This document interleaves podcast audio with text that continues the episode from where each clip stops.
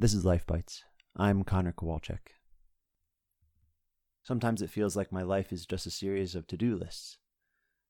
I make them often, and they usually last for a couple days. Take out the trash, do the laundry, clean my phone tabs. Plus there's usually some notes for whatever writing project I'm working on, how far through the book I am, and the total word count. But then, as the list gets messy, something funny happens.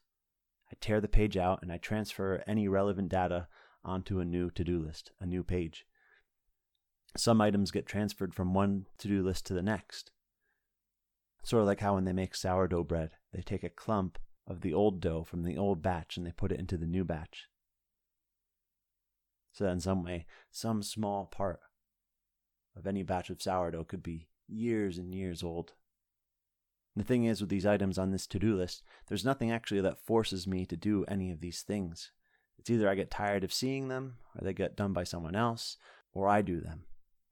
Or, like the piece of old sourdough, they just get moved to the new list over and over again, forever.